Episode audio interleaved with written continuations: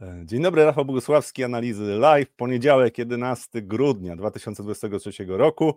E, grudzień, ale tak cieplej się zrobiło. To dobrze, to dobrze, to dobrze. Dzisiaj o, e, a może zacznę od mm, mm, dowcipu takiego suchara, czyli przychodzi facet do wróżki, pyta, proszę pani, jaka czeka mnie przyszłość? Na to wróżka, oj proszę pana, w kryształowej kuli to ja widzę tutaj dalekie podróże, wielka kariera, pieniądze, bogactwo, piękne kobiety, samochody, w ogóle fantasty, oj, chyba się zagalopowałam.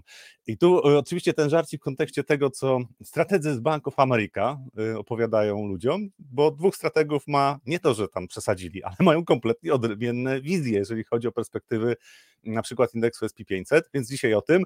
Trochę o tym, jak zamiera giełdy, jak zamierają giełdy w Chinach, e, też o tym trochę, co będzie się działo w tym tygodniu, ponieważ mamy tydzień nie tylko z Fedem, ale z Europejskim Bankiem Centralnym, Bankiem Anglii. Mamy też tydzień z inflacją w Stanach Zjednoczonych i sprzedażą detaliczną w Stanach Zjednoczonych. To naprawdę, e, jak w tym tygodniu się giełda amerykańska nie poruszy, to będę mocno zaskoczony. Więc tematów jest e, sporo. E, oczywiście zapraszam najpierw na przegląd rynków.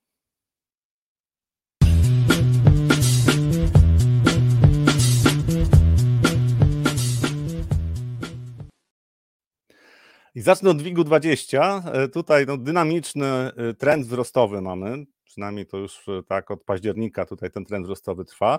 Jak to bywa w trendach wzrostowych, takie ruchy korekcyjne się pojawiają, no bo zazwyczaj tak jest, tutaj sentyment do rynku trochę słabnie, a potem jest kolejny i to warto zwrócić uwagę, to jest jedna albo dwie sesje takiego silniejszego wzrostu i potem znowu spokój.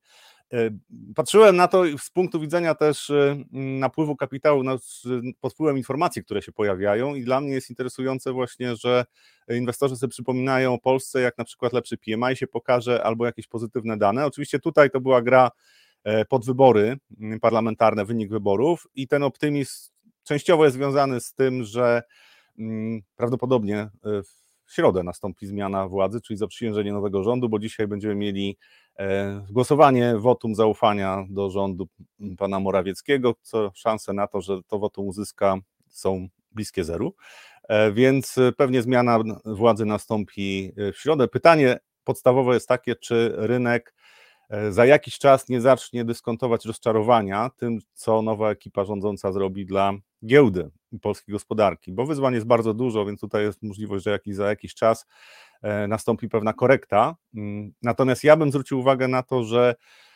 e, przy tym, co działo się w ostatnich latach, zresztą co się działo 2011 roku, tak, bo to kwestia zmiany w OFE, mm, to nasz rynek cały czas nie jest wyceniony bardzo drogo, więc tutaj ten trend wzrostowy może się utrzymywać tylko z korektami jakimiś, które będą następowały.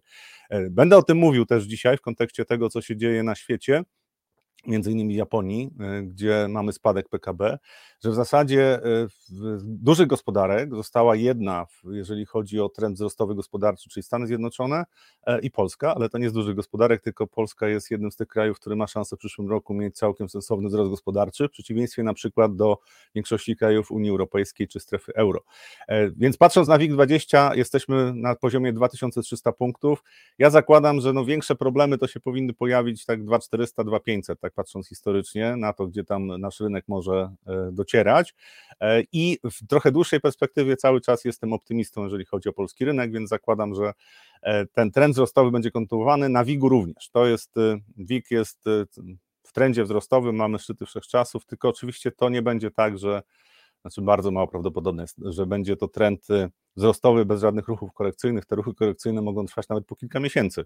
Ja mówię o trochę dłuższej perspektywie niż y, y, miesiąc i tutaj zakładam, że po prostu w miarę dobre wyniki polskich spółek, atrakcyjne wyceny i to, że polska gospodarka potrafi sobie radzić z mm, zawirowaniami też na, na innych rynkach, to jest coś, co powinno wspierać polskie firmy. Co się dzieje na świecie, jeżeli popatrzymy na Nasdaqa, konsolidacja. Ta konsolidacja trwa po fantastycznym listopadzie. Tutaj w grudniu naprawdę niewiele się dzieje. Końcówka listopada, początek grudnia. Nie dzieje się zbyt dużo. Piątkowa sesja była dość optymistyczna, ponieważ tam były dane z rynku pracy amerykańskiego które były trochę lepsze niż oczekiwania. O, tym, o tym też powiem trochę więcej. Natomiast rynek akcji się nie przestraszył. To znaczy, pomimo tych danych, kiedyś była taka reakcja, że jak lepsze dane, no to jednak spadki, bo będzie Fed podnosił stopy procentowe. W tej chwili oczekiwania są takie, że e, Fed już i tak nie będzie podnosił stóp procentowych, a mm, silniejsza gospodarka e, to dobrze dla rynków akcji, bo firmy będą pokazywały lepsze wyniki, więc piątkowa sesja w miarę optymistyczna. Mm, dzisiaj może być kontynuacja tego, te, tego ruchu, natomiast jesteśmy po bardzo silnym wzroście i tutaj jakiś ruch korekcyjny może się pojawić, natomiast ruchami korekcyjnymi, zwłaszcza w świecie algorytmów, bywa tak, że one mogą się nie pojawiać, one są dość płytkie i dopiero potem następuje z wyższych poziomów głębsza korekta. Jak będzie, nie wiem, natomiast tutaj podobnie jak na WIG-u i WIG-20 też mamy trend wzrostowy dość silny, niespecjalnie widać, żeby tu jakieś zagrożenia się pojawiały. Ja y, zwracam uwagę na DAXa i tu przyznaję, że zaskoczył mnie DAX, znaczy przy tym, co płynie z gospodarki niemieckiej, jakie są obawy o to, co się będzie działo w gospodarce niemieckiej, to ten ruch wzrostowy na DAXie jest no, imponujący. E, no też y, warto brać pod uwagę to, że mm, DAX to jest trochę e, tak jak SP500, y, tylko z turbodoładowaniem. To, to zawsze historycznie było tak, że jeżeli jest jakiś trend wzrostowy, to prawdopodobieństwo tego, że DAX będzie poruszał się mocniej, trend wzrostowy na rynkach światowych, jest wysokie, to znaczy to przekracza 60%, więc to już jest całkiem sensowny mm, e, scenariusz, znaczy to coś, co, na co można grać. Natomiast ten ruch wzrostowy przyznaję tutaj przy słabości gospodarki niemieckiej trochę mnie zaskoczył, natomiast wyceny tych spółek nie są wysokie. Znaczy, patrząc na to, co się dzieje w, mm, z wycenami spółek w Niemczech, to te wyceny nie są wysokie. E, pomimo spowolnienia w gospodarce niemieckiej, to wydaje mi się mimo wszystko, że gospodarka niemiecka ma trochę lepsze perspektywy niż na przykład gospodarka e, brytyjska. E, patrząc jeszcze na takiego ETF-a, który inwestuje na rynkach wschodzących, no to tutaj ta słabość tego ETF-a to jest przede wszystkim Chiny.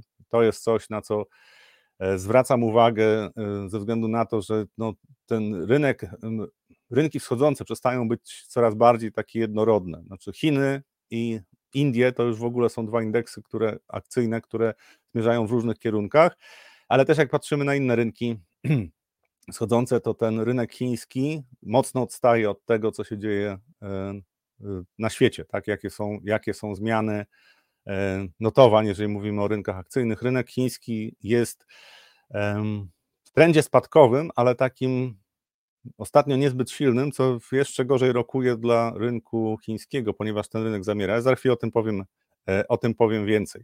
E, co się dzieje jeszcze na innych rynkach? No to oczywiście warto zwrócić uwagę na e, Russell 2000, to jest indeks małych spółek amerykańskich, znaczy małych po amerykańsku, tu podkreślam, że to nie są spółki, które mają kapitalizację kilkanaście milionów dolarów, tylko raczej w miliardach dolarów, ale nie w setkach miliardów, nie w bilionach. To jest ETF, iSharesa, który inwestuje w Russell 2000 i od listopada mamy całkiem sensowny trend wzrostowy. Co więcej, jest szansa na to, pomimo zagrożeń związanych z mm, tym, że gospodarka amerykańska wejdzie w spowolnienie, to według mnie jest szansa, że jeszcze przez pewien czas ten indeks może poruszać się w trendzie wzrostowym i być dość silnym. E, tutaj, jak popatrzymy na no, półtora roku, czy prawie dwa lata, e, to w zasadzie mamy taki szeroki trend boczny. I po tym spadku tutaj kapitulacji mamy ruch wzrostowy. Ja zakładam, że do tych 200 dolarów w przypadku tego, e, tego ETF-a możemy spokojnie dotrzeć. Dlaczego? Bo tu wyceny są atrakcyjne. Czy patrząc na te spółki amerykańskie, to wyceny są całkiem, całkiem, więc można zakładać, że z punktu widzenia inwestorów, jeżeli nie wydarzy się nic niepokojącego na konferencji Jeroma Powella, E, w środę albo jutro nie będzie jakichś danych o inflacji, które mocno zaskoczą negatywnie, czyli inflacja będzie dużo wyższa, to spodziewam się, że tutaj może być dużo wyższa od oczekiwanej, to tutaj może być trend wzrostowy kontynuowany. Co się dzieje na rynkach walutowych? Euro-dolar, e, tutaj tygodniowy wykres pokazuje silna faza spadkowa, jeżeli patrzymy na euro-dolarze 2021-2022, odreagowanie i teraz ja zakładałem, że tutaj po tych ruchach takich silnych, to trend boczny powinien być kontynuowany. Znaczy najbardziej prawdopodobny jest przez pewien czas trend boczny. E, na razie rynek to realizuje, doszedł do poziomu 1,10, spadki w okolice 1,07 i teraz jesteśmy, e, tak pytanie, czy w najbliższym czasie jest możliwe jeszcze jakieś odreagowanie co się wydarzy e, dalej na tym rynku. Dużo zależy od jutrzejszych danych o inflacji i od posiedzenia Fedu. W dłuższej perspektywie zakładam, że jednak dolar będzie się umacniał, czyli euro spadnie, natomiast jeszcze przez kilka tygodni, może dwa, trzy miesiące, trend e, boczny tutaj jest całkiem prawdopodobny. To ma duże znaczenie z punktu widzenia między innymi inwestowania na rynkach wschodzących, niekoniecznie e, na, e, w Chinach, bo to jest rynek, który zaczął poruszać się zupełnie swoimi drogami. Ja tutaj pokażę może co się dzieje na Hang Sengu jeszcze przy tej okazji, bo zazwyczaj było tak, że w przypadku w przypadku osłabienia dolara albo neutralnego zachowania dolara, to rynki wschodzące zachowały się dobrze, tylko że teraz jak popatrzymy na giełdę w Hongkongu, to mamy e, giełdy chińskie w ogóle zmierzają trochę więcej za chwilę o tym powiem, w, w, analizując artykuły, e, które się pojawiły dotyczące rynku chińskiego, natomiast prawdopodobnie będziemy mieli czwarty rok e, spadku indeksów chińskich, no i to jest odzwierciedlenie tego, co się dzieje w Chinach od 2021 roku. E, ja to określam e, jako wyniki działań komunistycznych pomysłów rządu chińskiego. To znaczy im się wydawało, że są w stanie mieć ciastko i zjeść ciastko, czyli są w stanie poświęcić gospodarkę e, kapitalistyczną na rzecz common prosperity, czyli wspólnego dobra, ale równocześnie zachować dobre notowania rynku chińskiego wśród inwestorów. Tutaj oczywiście się nakłada jeszcze geopolityka, ale generalnie wewnętrzne działania, czy wewnętrzne problemy gospodarki chińskiej e, i brak stabilności prawa, to znaczy to, co Chińczycy robili w, od 2021 roku, to są, widzimy tutaj efekty. I e, warto pamiętać o tym, że te rynki chińskie, bo jeżeli Szanghaj weźmiemy też, e, giełdę w Szanghaju, tak, Szanghaj kompozytowy, E, to też nie wygląda to dobrze i tutaj jesteśmy na takich poziomach, y, y, przy których no, można spodziewać się jakiegoś odreagowania względu na to, że tutaj inwestorzy kupowali. E, natomiast pytanie, czy tak będzie, bo jeżeli rynek nie wykorzystuje kolejnych szans, mówię o rynku chińskim, jeżeli nie wykorzystuje kolejnych szans związanych z możliwością wprowadzenia jakiegoś większego trendu wzrostowego, to prawdopodobieństwo dalszych spadków zaczyna rosnąć. A dlaczego? Bo y, tutaj też są rzeczy, które cały czas w Chinach y, problemy, które nie zostały rozwiązane. E, na to się nakładają jeszcze problemy związane właśnie z słabością rynku akcji, e, bo to też może rzutować na gospodarkę. O tym za chwilę trochę więcej. Natomiast jeszcze wracając do e, rynku obligacji, w piątek mieliśmy dane ze Stanów Zjednoczonych z rynku pracy, były trochę lepsze od oczekiwań. Spadek bezrobocia do 3,7%.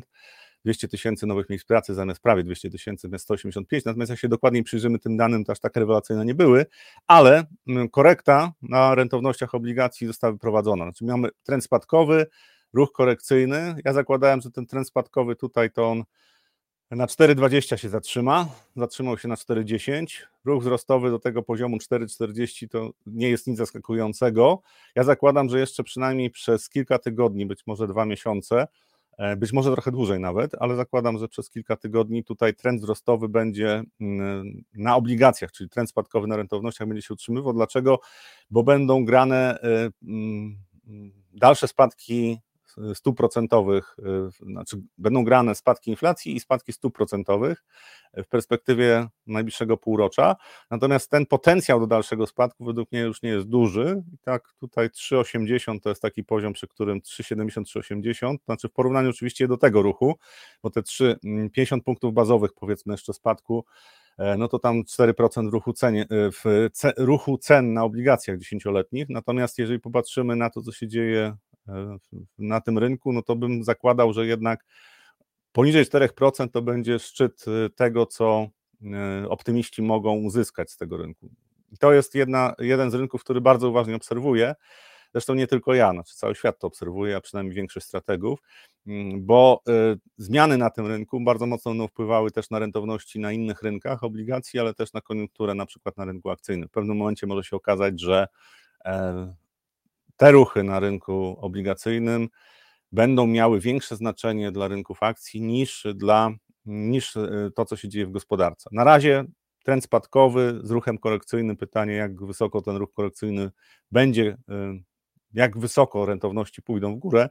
Mm, najbliższe dni, tak, jutro są dane o inflacji, o, już pokażę, dane o inflacji. Oczekiwania są, że inflacja bazowa 4% bez zmian, inflacja CPI 3,1 niewielki spadek, jak popatrzymy na inflację CPI to tutaj jest trend, był trend spadkowy do czerwca, a tutaj już jest stabilizacja inflacja, czy odreagowanie, spadki. I teraz pytanie, czy te spadki będą kontynuowane w kolejnych miesiącach. Według mnie będzie problem z tym, żeby były spadki inflacji e, kontynuowane, e, bazowej, tak? Natomiast inflacja mm, przepraszam, inflacji bazowej, tak, czy te spadki będą kontynuowane, to według mnie tutaj będzie już w najbliższym czasie pewne wyzwanie. Natomiast inflacja mm, CPI, no tutaj bardzo dużo będzie zależało od cen paliw, cen żywności. E, mm, te dwa wskaźniki, te dwa czynniki są e, mm, bardzo zmienne w ostatnim czasie. Na razie ropa naftowa spadała, natomiast też ropa naftowa, o może wrócę jeszcze do ropy naftowej. Tutaj wprowadzę ropę naftową. E, ropa naftowa Spadki tutaj do poziomu, to są też e, dzienne e, notowania kontraktów na ropę teksańską, 68 dolarów. To są takie poziomy, znaczy te 68, 65, 68 dolarów to są takie poziomy, przy których ropa może znaleźć e, trwalsze dno i tutaj jeżeli pojawiłoby się silniejsze odbicie, na przykład ze względu na to, że coś się wydarzy na Bliskim Wschodzie, albo okaże się, że gospodarka amerykańska nie jest tak słaba, żeby dyskontować e, zmniejszenie popytu na ropę, no to tutaj może być szybki wzrost na przykład do 80 dolarów. To, to są czynniki, na które mm, Fed nie ma wpływu, tak? Że tutaj po prostu inflacja może oscylować, ta CPI może oscylować w szerokim zakresie wahań, w związku z tym, że coś się będzie działo na rynku żywności albo na rynku e, paliw. Natomiast to, co najważniejsze, to chyba opowiedziałem, jeszcze być może pokażę e, euro.pln. Tutaj też nie mam euro. PLN, mm, bo e, po bardzo silnym umocnieniu złotego do początku grudnia, od początku grudnia mamy w zasadzie konsolidację, jeszcze sam początkowy, sam początek grudnia to jest to, są, to, to jest jeszcze spadek, natomiast tutaj mamy konsolidację. 4,30, 4,35 to, to naprawdę to są obszary takie, przy których, przy których można zakładać, że rynek może zatrzymać się na dłużej. Oczywiście w 2017-2018 roku był kurs y, euro był niżej, natomiast patrząc na, mm, na to, co się będzie działo według mnie z inflacją w Polsce, to tutaj y, y, oczekiwania na dalsze umocnienie euro są według mnie zbyt optymistyczne. E, dalsze umocnienie złotego, tak, to są zbyt optymistyczne, natomiast oczywiście może NBEP zaskoczyć, bo jakby chciał podnosić stopy procentowe, no to wtedy przez pewien czas przynajmniej złoty może zacząć się umacniać, to by był e, no, oczywiście negatywny scenariusz dla naszej giełdy, więc na razie wydaje się, że póki co nie będzie podnoszenia stóp przez NBP, natomiast pytanie, E, co NBP będzie robił na początku przyszłego roku, jak okaże się, że inflacja już nie chce spadać, a zakładam, że nie będzie chciała spadać w Polsce. To taki przegląd rynkowy, najważniejsze rynki według mnie. Jeszcze bym pokazał, bo o tym też będę mówił, jeszcze bym pokazał Nikkei, e, bo tam był całkiem fajny trend wzrostowy, tak, natomiast e, dane o PKB spowodowały, że tutaj były bardzo szybkie spadki, natomiast na razie niewiele się dzieje, spadki indeksów, tak? Y, dane o, PKB gorsze od oczekiwań. Natomiast y, tutaj niewiele się dzieje. Ja często wspominam o tym, że mm, rynek japoński jest specyficzny. Dlaczego? Bo tutaj lepiej będzie widać na tygodniowym wykresie, bo po takich okresach dynamicznych wzrostów, to te, ten rynek ma tendencję do wchodzenia naprawdę w wielomiesięczne, wielomiesięczne okresy trendu bocznego albo ruchów korekcyjnych. I to jest specyfika tego rynku. Tutaj naprawdę rzadko można znaleźć taki, taki okres, kiedy e, e, po silnym trendzie wzrostowym jest szybki, y, szybka kontynuacja tego ruchu. Nawet w tym trendzie wzrostowym 2012-2013 roku, tutaj też te okresy konsolidacji trwały dość długo. Tutaj to był rozbudowany trend spadkowy, więc była inna dynamika rynku. Natomiast warto pamiętać o tym, że ten rynek właśnie e, potrafi się konsolidować tak, że już wymęczy wszystkich, i, e, e, i dopiero potem zaczynają się e, kolejne ruchy w górę. Zakładam, że ten rynek ma szansę na to, żeby dalej rosnąć. Kamil, Nikkei dostał wzmocnieniem jena. E, to prawda, natomiast e, to jest, e, ja powiedziałem o tym, że jest PK, odczyt PKB wpłynął na zachowanie tego indeksu ta, i to się wydarzyło, natomiast też jen się umocnił, tam się dzieje dużo ciekawych rzeczy. Ja za chwilę o tej gospodarce japońskiej trochę więcej powiem. Chciałem pokazać tylko techniczny obraz tego rynku, że na razie najbardziej prawdopodobny scenariusz jest taki, że idziemy tutaj w trendzie bocznym. Znaczy ten rynek według mnie na razie ma sporo zagrożeń dotyczących gospodarki, sam jen może być też poruszać się w zaskakujący sposób, zwłaszcza, że no to może też warto pokazać jena, żeby tak nie opowiadać bez obrazu, że po tym tutaj, jak dotarł do 150 dolarów, 150 dolarów za jena, 150 jenów za dolara, przepraszam, co ja mówię, co ja mówię, do poniedziałek, przepraszam bardzo, 150 jenów za dolara, e, no to mamy teraz odreagowanie i e, umocnienie jena e, i na to, na to wpływają bardziej plotki, które mówią o tym, że Bank Japonii będzie zmuszony jednak zmienić swoją politykę, czyli tam, jest, tam są po pierwsze ujemne stopy procentowe, po drugie e, Bank Japonii starał się kontrolować rentowności 10-letnich obligacji.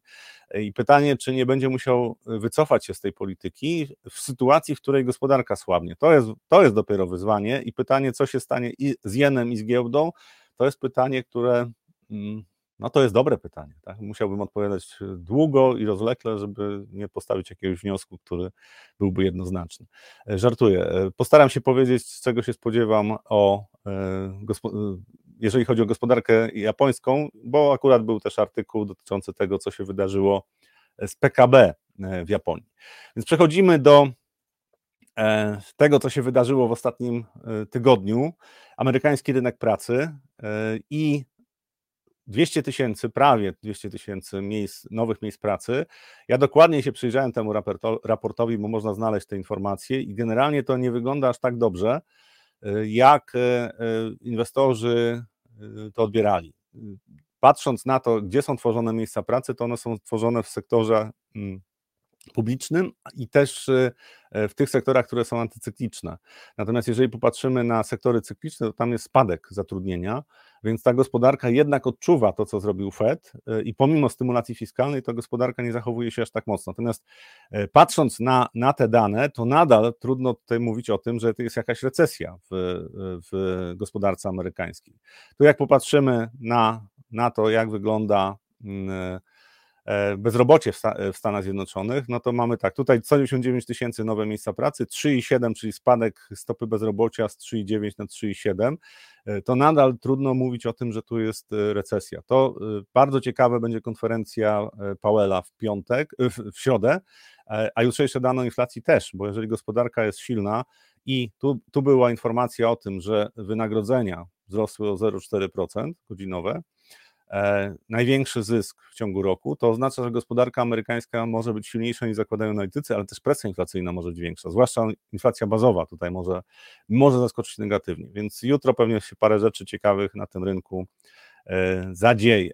E, kolejna, kolejna rzecz to jest z tym powiązana, bo tutaj jest oczywiście pytanie o to, czy gospodarka amerykańska wejdzie w recesję i czy E, powszechne oczekiwania, że spadną rentowności obligacji, bo będą obniżki stóp procentowych i to jest chyba największy w tej chwili zakład. Ja czekam e, raport, e, ankieta Bank of America dotycząca tego, jak pozycjonowane są duże fundusze hedgingowe, też powie o tym, który zakład jest najpopularniejszy, bo były big techy, ale też gra na to, że spadną rentowności.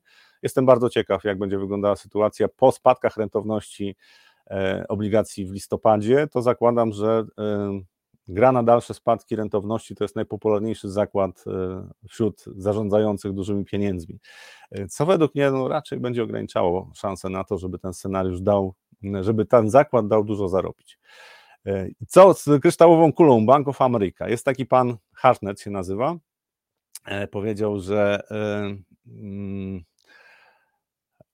spadki rentowności obligacji amerykańskich to jest zła, zła prognoza dla rynku amerykańskiego akcyjnego, bo to oznacza, że rynek dyskontuje to, że będzie twarde lądowanie. I tu się nie zgodzę z tym, bo rynek nie dyskontuje póki co twardego lądowania, dyskontuje raczej to, że będzie y, dezinflac- de- okres dezinflacji i gospodarka amerykańska będzie zachowywała się całkiem nieźle, natomiast będzie spadek inflacji. I pytanie, czy ten scenariusz jest możliwy do zrealizowania, to jest pytanie, na które trudno w tej chwili odpowiedzieć. Ja zakładam mimo wszystko, że E, gospodarka amerykańska w pewnym momencie spowolni, prawdopodobnie trochę później niż większość zakłada, czyli powiedzmy w połowie roku takie, takie spowolnienie będzie bardziej widoczne i być może on ma rację, to znaczy te spadki obligacji e, zapowiadają to, że w pewnym momencie będą spadki też na rynku akcji. Problem jest jeden, że ten człowiek e, już w, na początku Tak? Stratek, który pozostaje niedźwiedziem, nawet pomimo tego, że w tym roku rynek SP500, indeks SP500 wzrósł 19%, podtrzymuje swoje niedźwiedzie nastawienie. No człowiek, który od początku roku jest niedźwiedzio nastawiony na rynek akcyjny, zanotował stratę 19%, tak, bo jeżeli zajął pozycję odwrotną do rynku, czy grał na krótko, no to ma 19% w plecy, nadal jest przekonany o tym, że będą dalsze że będą spadki na rynku akcji, że ten cały ruch wzrostowy to jest hossa głupców. No okej, okay, można być konsekwentnym, natomiast pytanie, czy w ten sposób powinno się e, zarządzać pieniędzmi? Raczej nie.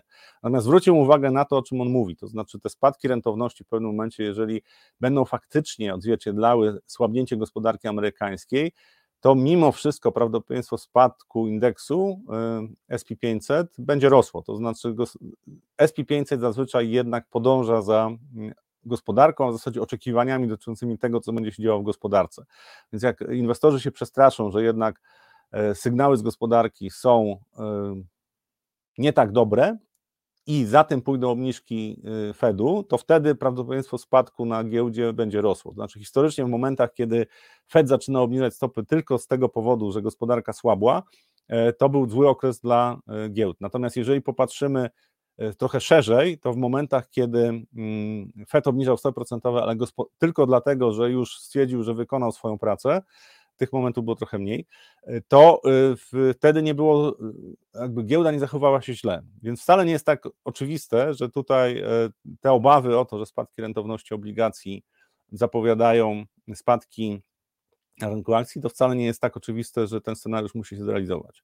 I w tej samej instytucji jest jest y, taka pani, która się nazywa, o przepraszam, tu mi coś uciekło, Savita Sabramanian. Y, to jest y, też stratek, tylko quantitative, tak? czyli to jest tak zwany quant, czyli bardziej dane statystyczne, czy wyciąganie wniosków z obróbki danych statystycznych, znaczy to ona się na tym koncentruje, tak, i tutaj stara się wyłonić jakieś trendy, które w gospodarce i na rynkach funkcjonują, no i ona zapowiada, że E, w przyszłym roku SP500 będzie e, na rekordowych poziomach e, i w okolicach 5000 punktów. Może być tak, że oboje mają rację i oboje, się mylą, to znaczy może być tak, że SP500 osiągnie te 5000 punktów, a potem wejdzie w korektę. I to jest scenariusz, który według mnie jest całkiem prawdopodobny. To znaczy, patrząc na to, co się w tej chwili dzieje na rynku akcji w Stanach Zjednoczonych, to jeszcze szanse na kolejny ruch wzrostowy rzędu nawet 10%, to według mnie jest coś, co można y, spokojnie przyjąć, że to się może zrealizować. Natomiast później słabość gospodarki amerykańskiej spowoduje, że pojawi się jakaś korekta. I podkreślam, to nie jest tak, że za każdym razem, kiedy Fed chłodził rynek, E, gospodarkę, to mieliśmy wielki kryzys finansowy. My pamiętamy, co się działo, e, w, przynajmniej niektórzy z nas, tak, pamiętają, co się działo w 2008 roku, e, co się działo po pęknięciu banki internetowej. Jak ktoś nie był na rynku w tym czasie, to może sobie przeczytać, co się działo. Natomiast to nie jest historycznie tak, że działania Fedu powodują za każdym razem spadki indeksów o 50% albo 70%, jak to 80% jak w przypadku e, spółek high-techowych e, w, 2000, w okresie 2000-2002. E, może być zupełnie inny scenariusz, czyli ten rynek może się poruszać po prostu z większą zmiennością, natomiast może utrzymać trend wzrostowy. I to dla mnie jest taki scenariusz, który jest całkiem, całkiem prawdopodobny. Mm, zdaję sobie sprawę, że pojawiają się informacje o tym, że tam e, ilość pieniądza w gospodarce, tempo obrotu gotówki w pieniądza w gospodarce e, zwalnia, że to są takie wskaźniki, które pokazują, że gospodarka będzie słabnąć. Natomiast to nie oznacza, że faktycznie musi być wielka recesja. Natomiast zwróciłem uwagę na to, że w jednej instytucji są dwa e, przeciwstawne punkty widzenia, to już nie w różnych instytucjach, tylko w jednej instytucji, i to też pokazuje, że na razie y, zdania będą podzielone według mnie. To znaczy, liczba byków będzie pewnie trochę większa niż liczba niedźwiedzi, jeżeli chodzi o prognozę na przyszły rok.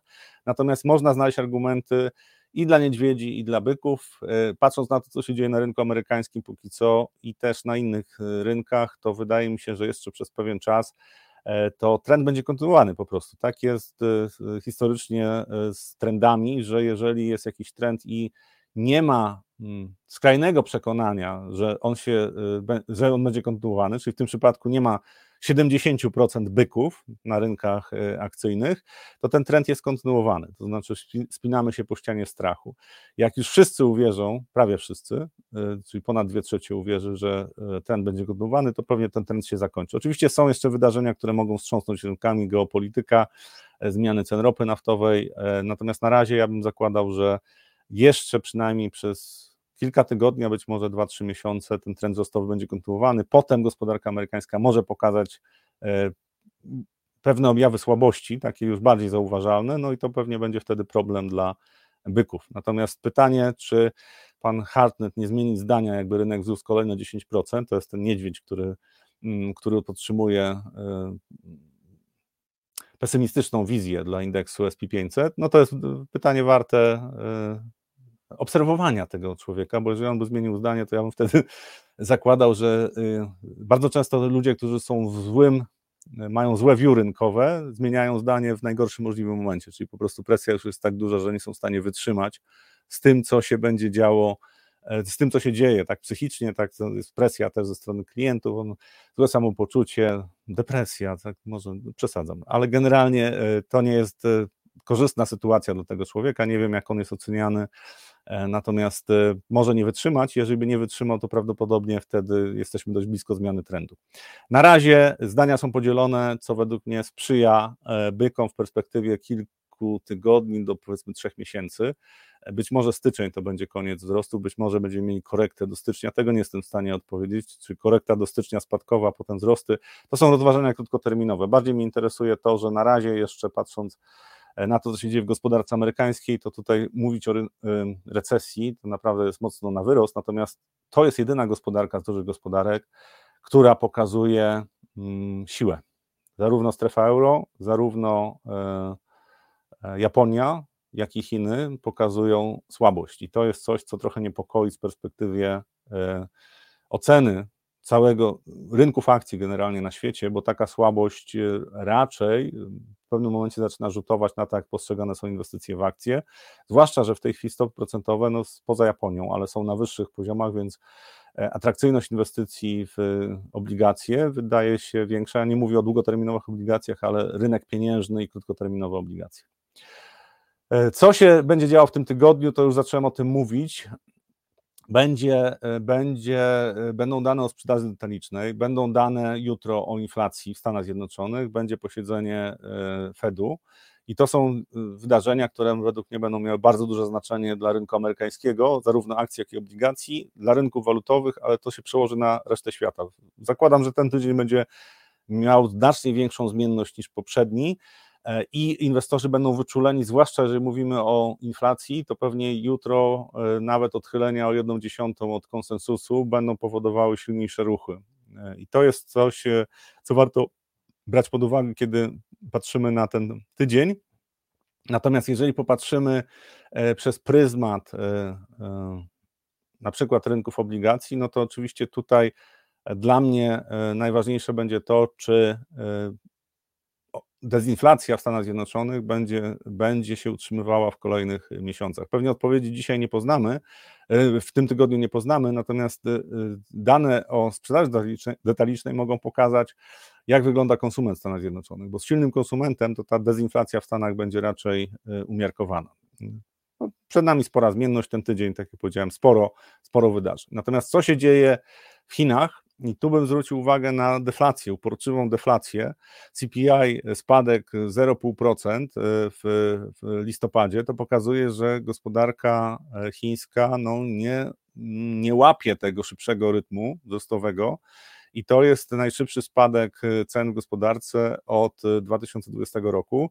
To pokazuje, że pomimo już działań, które są od, y, od y, lipca podejmowane, takie faktyczne działania Banku Centralnego i rządu, jeżeli, żeby, y, jeżeli chodzi o stymulację gospodarki, to tam się niewiele dzieje pozytywnych rzeczy. To znajduje odzwierciedlenie na rynkach e, akcyjnych również, czyli spadki indeksów, totalne rozczarowanie i to jest coś, co też e, sprawia, że giełda, giełdy chińskie i w ogóle gospodarka chińska może mieć jednak problemy z tym e, ożywieniem, na które ja też liczyłem. Znaczy liczyłem, że pod e, koniec roku, początek przyszłego roku to jednak będzie ożywienie. Być może jestem w stadzie, które właśnie zmienia zdanie, ale ja to zdanie zmieniłem trochę wcześniej. Znaczy, ja zmieniłem zdanie jeszcze w ubiegłym roku, jeżeli chodzi o Chiny. Na początku roku e, też zakładałem, że ten optymizm może być trochę na wyrost, bo na początku roku był duży optymizm, że po zniesieniu polityki zero COVID gospodarka chińska e, wzrośnie. Natomiast tutaj e, ja patrzę na gospodarkę chińską przez pryzmat tego, co robił rząd chiński w 2021-2022 roku. Jest artykuł na Bloombergu też o giełdzie w Hongkongu, o tym, jak zmierza ta giełda do czwartego roku y, spadkowego, czyli czwarty rok spadku indeksów, to jest bardzo prawdopodobny scenariusz e, na ten rok, tak, tutaj jak widać. I e, to pokazuje, y, jakie są skutki takich działań ręcznego sterowania gospodarką i pomysłów typu no, będziemy wspierać biedniejszych kosztem tych bogatszych. W 2021-2022 rząd chiński w zasadzie y, w kilku branżach y, przetrącił kręgosłupy firmom, prezesom również i spowodował, że te branże przestały mieć możliwość funkcjonowania z zyskiem. Tak? Y, to odbiło się oczywiście na e, ocenie e, perspektyw poszczególnych spółek i branż w Chinach przez inwestorów zagranicznych. Tutaj na to się nakładają też problemy deweloperów i e, problemy z odzyskaniem pieniędzy z tych inwestycji. E, tu nakładają się też problemy, jeżeli chodzi o na przykład przestrzeganie niektórych e, zasad, które rząd chiński wprowadził, e, dotyczących po pierwsze wykorzystywania pewnych danych albo ujawniania danych. Jeżeli jakaś firma zagraniczna weszła na rynek, to rząd chiński chciał, żeby E, te, te firmy ujawniały pewne dane, ale też rząd chiński wprowadził e, taki wymóg, żeby zarządy spółek e, były indoktrynowane politycznie, to znaczy wymóg spędzania iluś tam godzin tygodniowo przez zarządy spółek na mm, słuchaniu o tym, że mm, rząd chiński jest najmądrzejszy i najlepszy na świecie. To są takie rozwiązania, które naprawdę no, trudno zaakceptować i konsekwencje tego są takie, jak tutaj w tym artykule są opisywane i to jest kolejne ryzyko dla gospodarki chińskiej. Ja nie twierdzę, że ta gospodarka się załamie za chwilę, natomiast jest jest coś takiego, co zwłaszcza dla rynków akcyjnych jest bardzo szkodliwe i wcale to nie, nie są głębokie spadki. Jeżeli rynek spadnie na dużych obrotach, bo coś się wydarzyło, ale ten rynek dalej żyje, to dla giełdy to nie jest problem. Wprost przeciwnie, to cała branża odżywa. To znaczy, patrząc na to historycznie, to y, takie okresy podwyższonej zmienności to jest świetny okres dla biur maklerskich, dla tych, którzy żyją zmienności, a ich jest całkiem dużo. Oczywiście fundusze inwestycyjne, inwestorzy cieszą się, jak jest hossa, z punktu widzenia tego, gdzie zarabiają biura maklerskie, no to duże ruchy na rynkach z dużymi obrotami to jest to, na czym oni e, poprawiają swoją sytuację. Najgorszy scenariusz dla rynków e, akcyjnych, no, obligacyjnych również, to jest scenariusz, w którym po prostu inwestorzy wycofują się z rynku, a te rynki zamierają, opadają pod własnym ciężarem. To jest poprzednia dekada od 2011 na, naszym, e, na naszej giełdzie. Mieliśmy praktycznie 9 lat, kiedy na tym rynku naprawdę niewiele się działo, E, I to była pochodna tego, co robili politycy. Tak? Od 2011 roku e, zamrażali naszą giełdę, e, mieli różne ciekawe pomysły na to, jak zniechęcić inwestorów do wchodzenia na rynek. Ponieważ w tym czasie nie było wielkich tąpnięć, poza 2011 rokiem, tak? tam było tąpnięcie takie, ale generalnie był 2015-16 trochę niepokoju, trochę było zawirowań w 2018, natomiast do 2020 bardzo dużo się na polskim rynku nie działo i mm, Wtedy uczestnicy te, tego rynku, przede wszystkim biura maklerskie, mają problemy. W tej chwili to się dzieje w Hongkongu. E, tam e, kolejne biura maklerskie po prostu stają się niewypłacalne, coraz więcej tych biur ma problemy e, i to bardzo rzutuje na koniunkturę. Też rynek w Hongkongu w tej chwili spready, czyli różnice pomiędzy bid i offer, czyli ofertami kupna i sprzedaży danych papierów, są najwyższe w Azji. E, to pokazuje stagnację na tym rynku. To jest w ogóle najgorszy scenariusz dla rynków. To jest stagnacja, to jest coś, co, co jest fatalne. Znaczy, to w ogóle wtedy nikt na tym nie zarabia. Naj, najczęściej jest tak, że rynek powoli opada pod własnym ciężarem, a w dodatku nie ma handlu, więc po prostu co, kolejni uczestnicy rynku zaczynają mieć problemy. Czy to jest, czy to się zmieni w najbliższym czasie? Ja mam wrażenie, że będzie problem z tym. To znaczy, gospodarkę chińską jeszcze rząd może stymulować, natomiast to, żeby tutaj poprawił się sentyment do tego rynku, to po tym, co zrobił rząd w ciągu dwóch lat, 2021-2022, rząd chiński, z zaufaniem do, do tego rynku, to już pomijam geopolitykę, tak, ale same te zmiany, które były regulacyjne, to jest coś, co według mnie będzie bardzo trudno zmienić. Znaczy, oczywiście jest kwestia cen bo jeżeli wyceny będą bardzo atrakcyjne, no to jakiś kapitał się pojawi. Natomiast w tej chwili, patrząc historycznie, to te wyceny są atrakcyjne, ale patrząc historycznie, po tych zmianach, które są 2021-2022, to inwestorzy mogą oczekiwać jeszcze większego dyskonta, czyli niższych wycen. To dotknęło polską giełdę w poprzedniej dekadzie. Znaczy, w pewnym momencie inwestorzy stwierdzili, OK, przy tym, co się dzieje, i to zwłaszcza to, to się przełożyło na początek y, mm, tej dekady, przy tym, co się dzieje w gospodarce, przy tym, jak jest na przykład uchwalane prawo, e, to e, ryzyko inwestowania jest za duże, nic się specjalnego nie dzieje, no to nie trzeba się na tym rynku pojawiać. To się zmieniło w 2020 roku, zaczęło się zmieniać w 2019, ale generalnie polska giełda w tej chwili jest jakby w, w innej tendencji, to znaczy nasz rynek budzi zainteresowanie.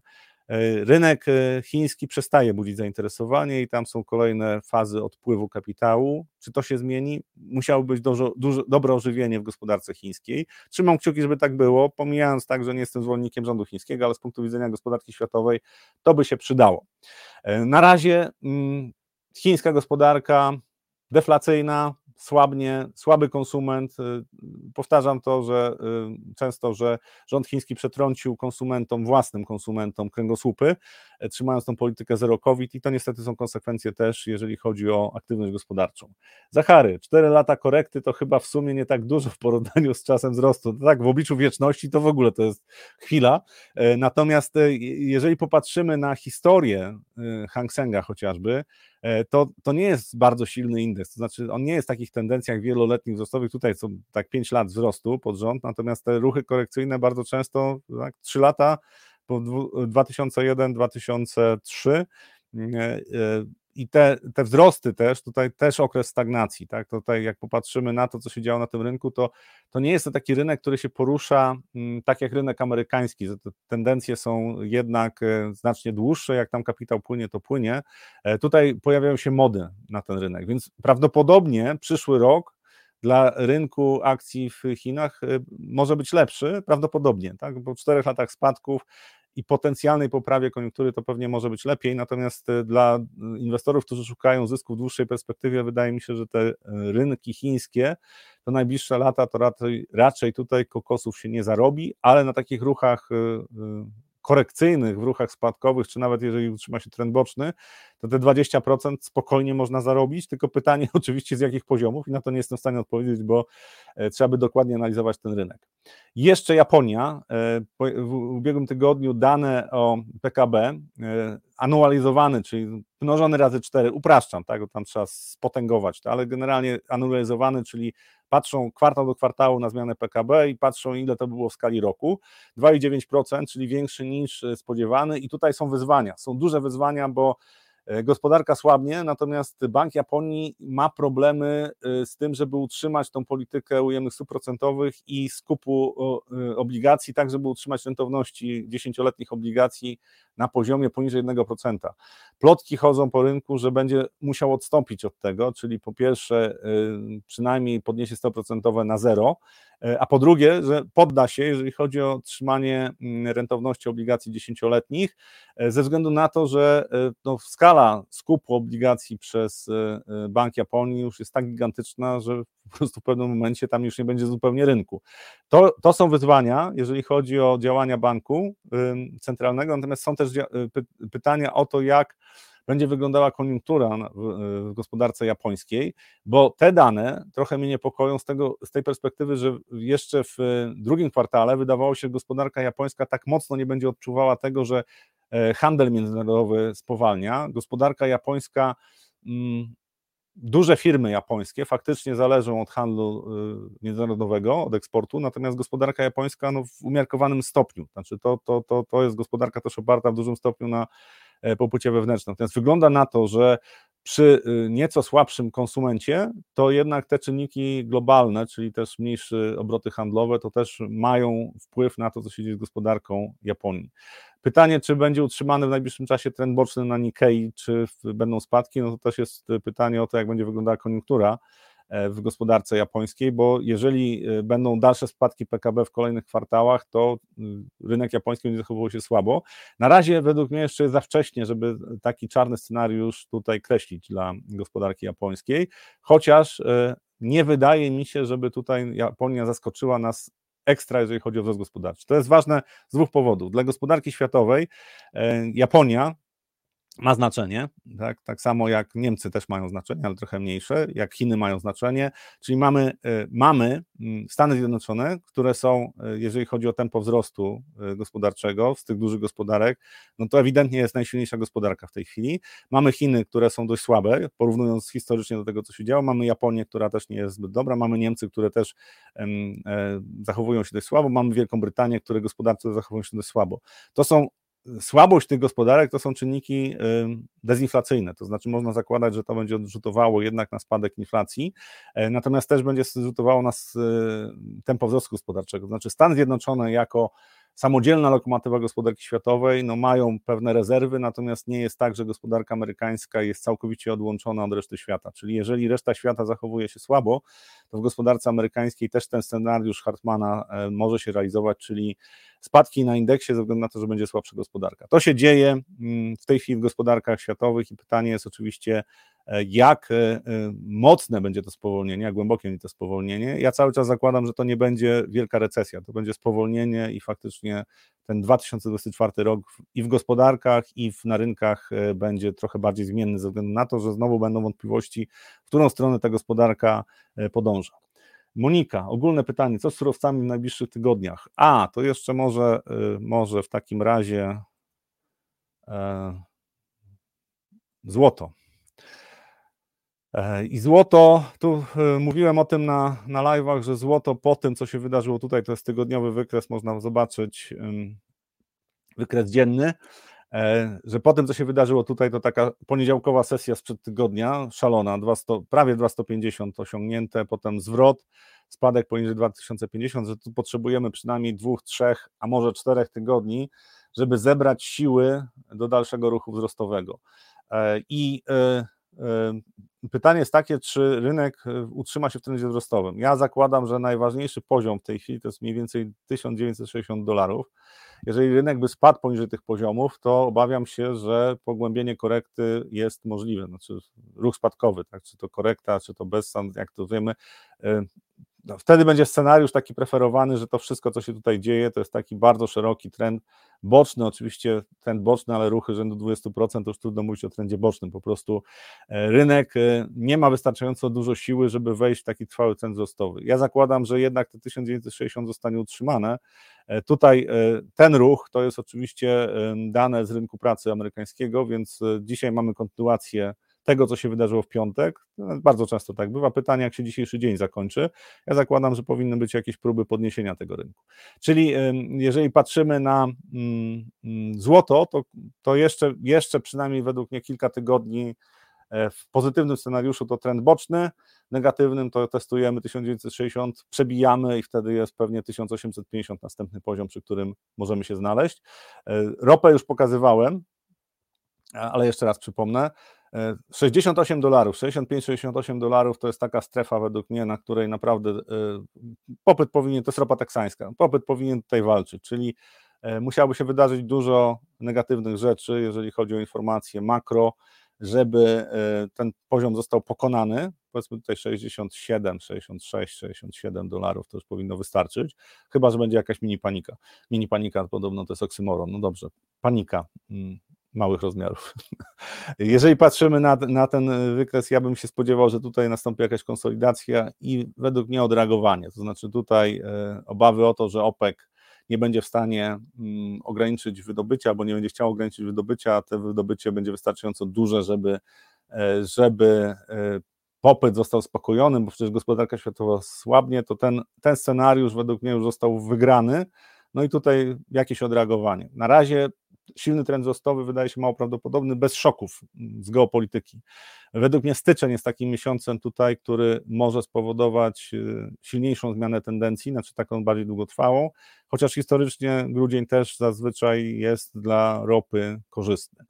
I y, jeszcze z surowców patrzę na y, miedź, i miedź, jeżeli Chiny zachowują się słabo, to są kontrakty na miedź, jeżeli, e, jeżeli e, Chiny zachowują się słabo, to tutaj ciężko oczekiwać wielkiej hossy. Znaczy po prostu też e, trend boczny, taki szeroki trend boczny, jak popatrzymy na to, jak wygląda ten rynek, no to taki szeroki trend boczny może się utrzymywać.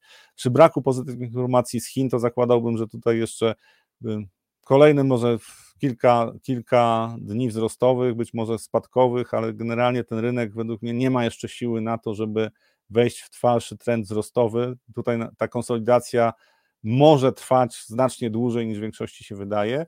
W nieco dłuższej perspektywie według mnie popyt na miedź będzie spowoduje, że tu będą silne wzrosty, jeżeli chodzi o miedź, tylko znowu wskazanie momentu, w którym rynek miedzi zacznie realizować ten scenariusz wzrostowy, no to gratuluję, jak ktoś to potrafi. Takie trendy, właśnie takie trendy boczne też na rynku miedzi, one potrafią się e, utrzymywać e, miesiącami, czasami nawet e, półtora roku. I, I być może tutaj będzie te półtora roku. Tak? Pytanie, tak, bo tu mieliśmy trend wzrostowy, tutaj spadkowy, teraz mamy trend boczny. Według mnie jeszcze brakuje sygnałów do tego, żeby mówić, że następuje jakieś wybicie. Ogólne pytanie, co z surowcami, a to już było, dobrze, to już e, było, e, jeszcze raz przypomnę, e, inflacja jutro, ale to pewnie jeszcze jutro będą jakieś komentarze na ten temat. Na dzisiaj to już wszystko, bardzo dziękuję za uwagę i zapraszam jutro 8.45, pozdrawiam.